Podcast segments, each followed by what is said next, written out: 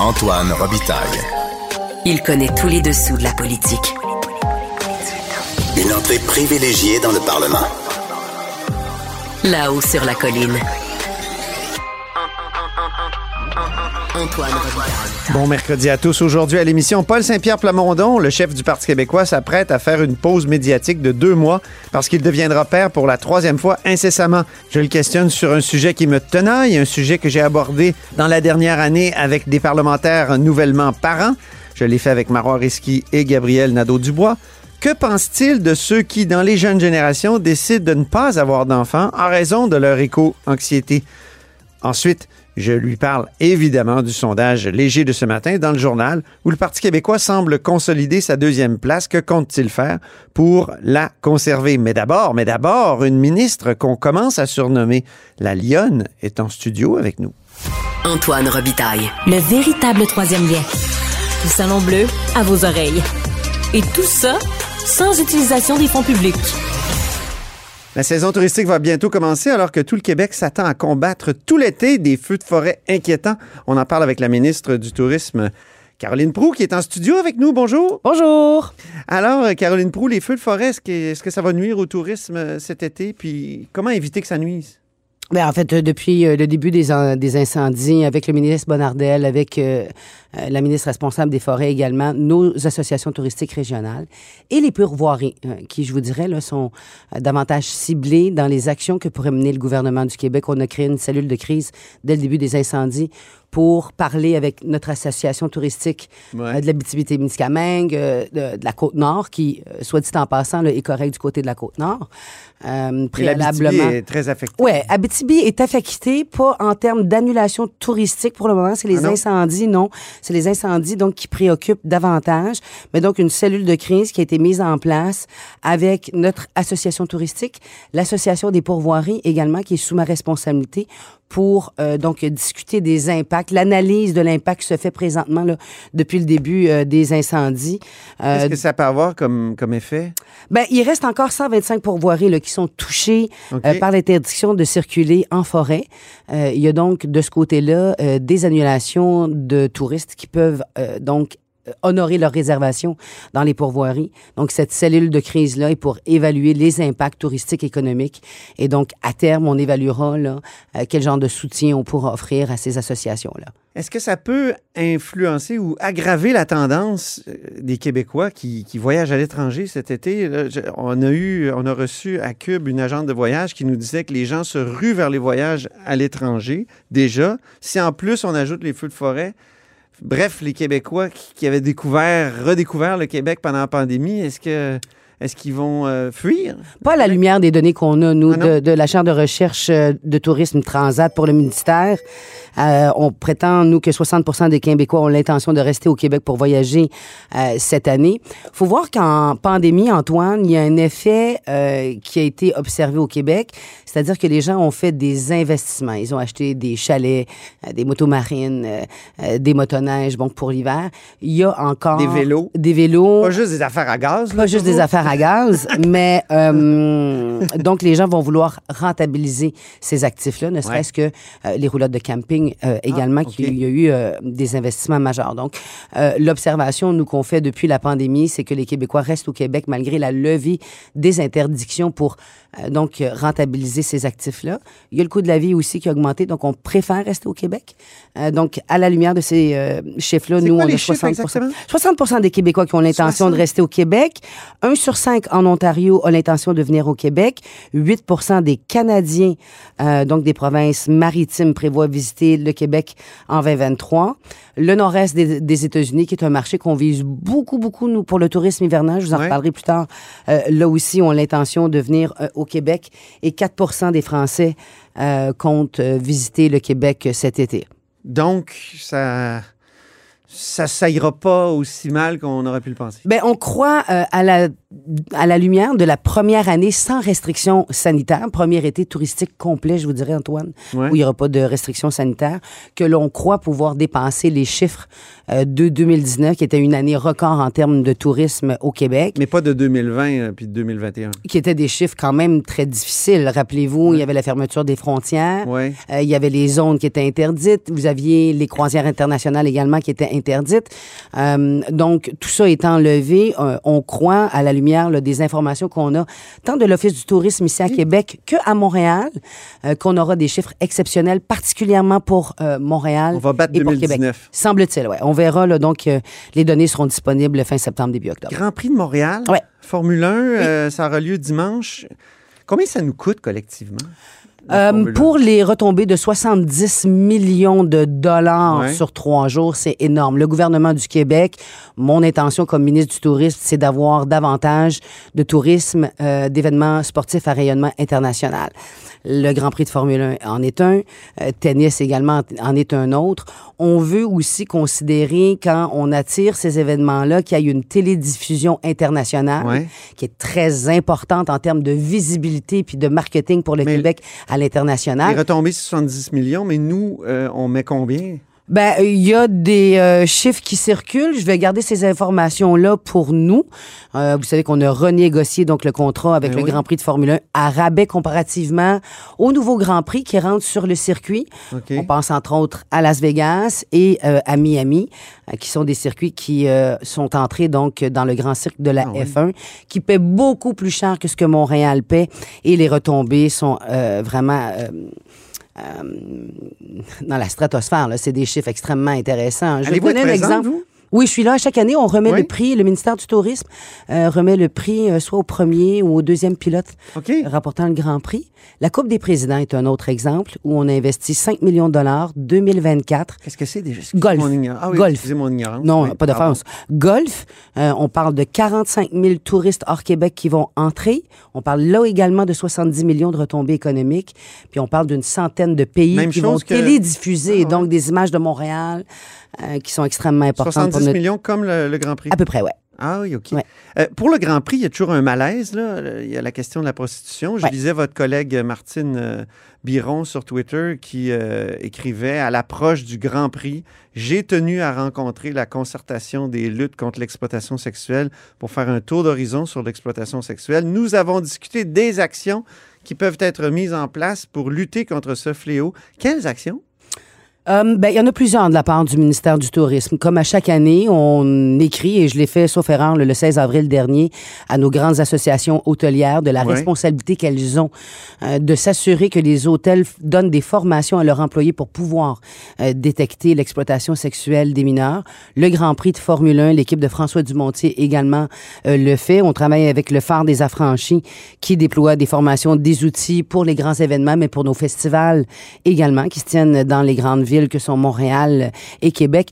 Il y aura une toute nouvelle formation qui sera dispensée, festival et événements 2024, sur laquelle on est à travailler présentement, euh, qui sera euh, donc améliorée puis qui sera disponible en, en quoi cette 2024. formation-là? Le, le, le, le détail du contenu, on l'a pas encore parce qu'elle est en rédaction, donc cette nouvelle euh, formation-là.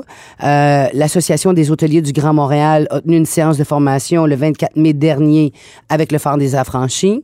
Je salue l'équipe aussi de Yves Lalumière, euh, Tourisme Montréal, qui lui aussi fait une séance d'information le 6 juin dernier avec l'organisme Concertation de lutte contre l'exploitation sexuelle. Donc, Oui, tous ça. les partenaires de l'industrie touristique sont là avec les hôteliers, les festivals, les événements, comprennent l'importance du rôle qu'ils ont euh, pour freiner l'exploitation sexuelle chez les mineurs. À chaque année, on fait des reportages, puis on n'a pas de mal à trouver là, euh, des cas, euh, des cas troublants même. Euh, donc, vous, est-ce que ça ça vous met pas un peu mal à l'aise d'y aller à cet événement-là qui, qui finalement suscite ce type de phénomène, ce, ce fléau, comme dit Martine Biron, Ouais, c'est un fléau qui et, la- euh, et les subventions? C'est à ça? travers le monde, hein. Euh, Ouais. Je veux dire, c'est pas. Et je veux pas cibler là, de grands événements internationaux. Ça me tente pas d'avoir un libelle diffamatoire Oui. ce matin, là. Ça va être En correct. plus de l'autre poursuite qui s'en vient peut-être. je, vais, je vais laisser faire ça, mais c'est un phénomène à travers les grands festivals, les grands événements Ouais. à travers le monde où toutes les nations euh, s'unissent pour contrer euh, l'exploitation sexuelle des mineurs. Euh, nous, on met nos efforts au ministère du Tourisme. Martine le fait du côté des relations internationales, de la lutte à l'homophobie et la transphobie euh, également. Puis, bon, euh, tous les anciens parlementaires qui avaient siégé sur ce comité spécial-là, Ben oui. transpartisan, on est tous d'accord, euh, les 125 députés, que les efforts doivent être déployés pour euh, limiter et annuler complètement ce phénomène. Contre la prostitution, êtes-vous de l'école qu'il faut punir ceux qui en, en- en profitent? Euh, et ceux qui euh, ou, ou les ou les clients ou, ou de l'école qui dit euh, euh, non, il faut aider les travailleuses du sexe. Parce que c'est un débat, là, même au sein des parlementaires, j'ai compris que c'était un débat euh, assez vif. J'embarquerai pas là-dedans. Moi, je vais Non. continuer de travailler sur ce que moi, je peux faire comme ministre du Tourisme Ouais. auprès des associations qui relèvent de ma responsabilité euh, pour m'assurer qu'elles déploient le message, qu'il y a des formations qui soient données aux employés pour, euh, par exemple, des employés dans des hôtels qui puissent déceler, donc, euh, les jeunes filles, les jeunes garçons qui pourraient être victimes d'exploitation sexuelle. C'est ça mon mandat, c'est d'avoir de la formation. Moi, j'ai tra- déjà avec travaillé dans un hôtel. Ouais. euh, ici à Québec et j'avais été témoin de, de trucs comme ça. Qu'est-ce que j'aurais dû faire? J'aurais dû euh, appeler la police ou... Ben, il y a des supérieurs immédiats que vous avez. Euh, il y a des gestionnaires d'hôtels qui sont au courant euh, des formations qui sont dispensées, entre autres par le phare des affranchis, pour déceler. Donc, Qu'est-ce que c'est le phare des affranchis? c'est eux qui euh, créent la formation là, pour euh, pouvoir déceler donc euh, de l'exploitation sexuelle des mineurs dans des milieux comme par exemple les grands hôtels.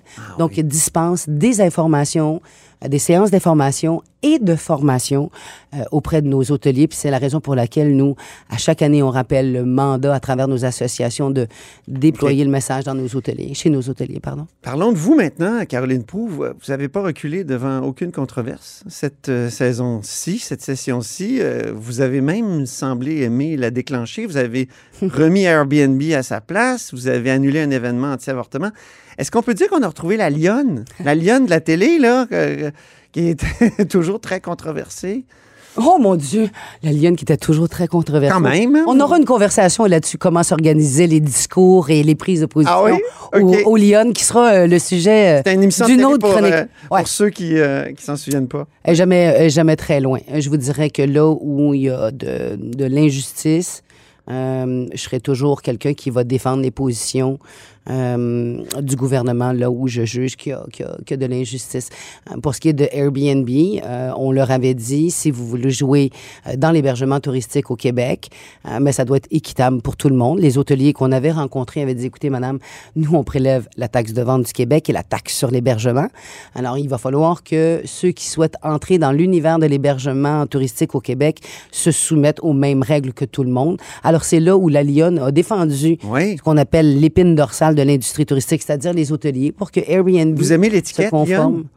Euh, ça me dérange. Justement, j'ai rencontré Diane Lemieux, Ben euh, l'ancienne députée de Bourget, La lionne de Bourget. la lionne de Bourget, Qui est maintenant la lionne de la construction. Qui est maintenant depuis la lionne. longtemps. Euh, Ben depuis oui. fort longtemps Ben qu'elle est là, ou à la tête de la, con- la, la- la CCQ, la Commission de la construction du Québec. Moi, je, ça me fait sourire. Ça me fait Bon, c'est bien. Mais Airbnb, ça aurait été bien de les voir à l'Assemblée nationale. Mais écoutez, c'est, euh, on les a. Je sais qu'ils ont envoyé un mini, un mini mémoire. Là. Je l'ai lu, leur mémoire sur votre loi. Euh, bon, euh, c'était quoi? Sept pages, même pas bien tassées. là. Ben, on les a invités deux fois. Leur réponse a été à travers un seul média. euh, anglophone canadien de dire que c'est pas à eux de faire les vérifications, euh, que ce soit euh, aux fonctionnaires. Or, euh, l'exemple qui était donné en commission parlementaire, Amazon, lorsqu'il vient livrer des produits au Québec, doit s'assurer que les produits qu'il livre correspondent euh, aux lois Ouais. du Québec. Alors, c'est la responsabilité de Amazon de s'assurer que cette livraison soit en respect des lois du Québec. C'est exactement la même chose qu'on demande à Airbnb, c'est-à-dire que si vous voulez faire de l'hébergement touristique courte durée au Québec, pu- vous auriez pu les assigner à comparaître parce que le Parlement peut, l'Assemblée nationale peut se constituer en une sorte de tribunal. là. Je- moi, j'ai déjà vu ça. là. La responsabilité, c'était pas d'avoir un tribunal. L'objectif derrière le dépôt du projet de loi de 25, qui faisait quand même consensus, c'était de pouvoir avoir une sanction de ce projet de loi avant le début de la saison touristique. Donc, il a été sanctionné la semaine dernière. Ouais. Euh, et euh, on a donc force de loi à la sanction de la loi. Donc, aujourd'hui, la loi est en vigueur Mais les réservations avaient été faites bien avant. Pourquoi le, le début de la saison touristique? parce qu'on veut limiter l'hébergement touristique illégal euh, sur les plateformes. Vous rappellerez qu'on avait demandé à Airbnb, euh, on les avait pas forcés à l'époque, on leur Mais c'est pas rétroactif, c'est-à-dire ceci. C'est à partir de la sanction où les nouvelles lois s'appliquent et donc les plateformes devront se Mais je veux conformer. dire, les gens organisent leur voyage. Ben, on devra, euh, on devra s'y soumettre. Je veux dire, nul n'est censé ignorer la loi. Je pense qu'on a suffisamment parlé de Airbnb Oui. ces derniers mois pour que les gens ignorent. euh, et on aura une campagne euh, massive euh, d'information pour s'assurer Pour- que la clientèle et les plateformes comprennent euh, le carré de sable dans lequel elles doivent opérer. Pour l'événement anti-avortement, ça, on peut pas en parler parce que c'est judiciarisé, c'est ça? hein? Exact. Parce que j'aurais aimé vous poser plein de questions là-dessus. Mon Dieu, que c'est Oui. intéressant. Oui. Ben, euh, il y a une, euh, il y a une mise en demeure. Le dossier est judiciarisé. Puis euh, vous êtes un journaliste suffisamment expérimenté pour savoir que lorsqu'un dossier est judiciarisé, les ministres, le gouvernement, on peut pas, on peut pas en discuter. Mais j'ai bien hâte que ça soit déjudiciarisé pour vous en reparler parce qu'il y a des questions de liberté d'expression. Puis vous, vous êtes une ancienne des médias, donc on a. Il y avait comme un paradoxe. Ben, c'est votre opinion. Je la respecte. c'est votre opinion. Ben merci beaucoup. Puis vous, euh, êtes-vous au Québec euh, cet été pour vos vacances? Ouais, moi, je me Oui. cache euh, dans la Nodière avec euh, la famille et les amis, euh, du vélo, du tennis, du jardinage. Bon. du bricolage, jouer dans l'eau, puis juste être bien au Québec. Les fraises du Québec sont arrivées d'ailleurs. Bon. Pas dit en passant. Formidable, on fera des confitures. Merci Exact. infiniment, Caroline. Proux. Caroline Proux, je le rappelle, est ministre du Tourisme et s'en va en vacances très bientôt.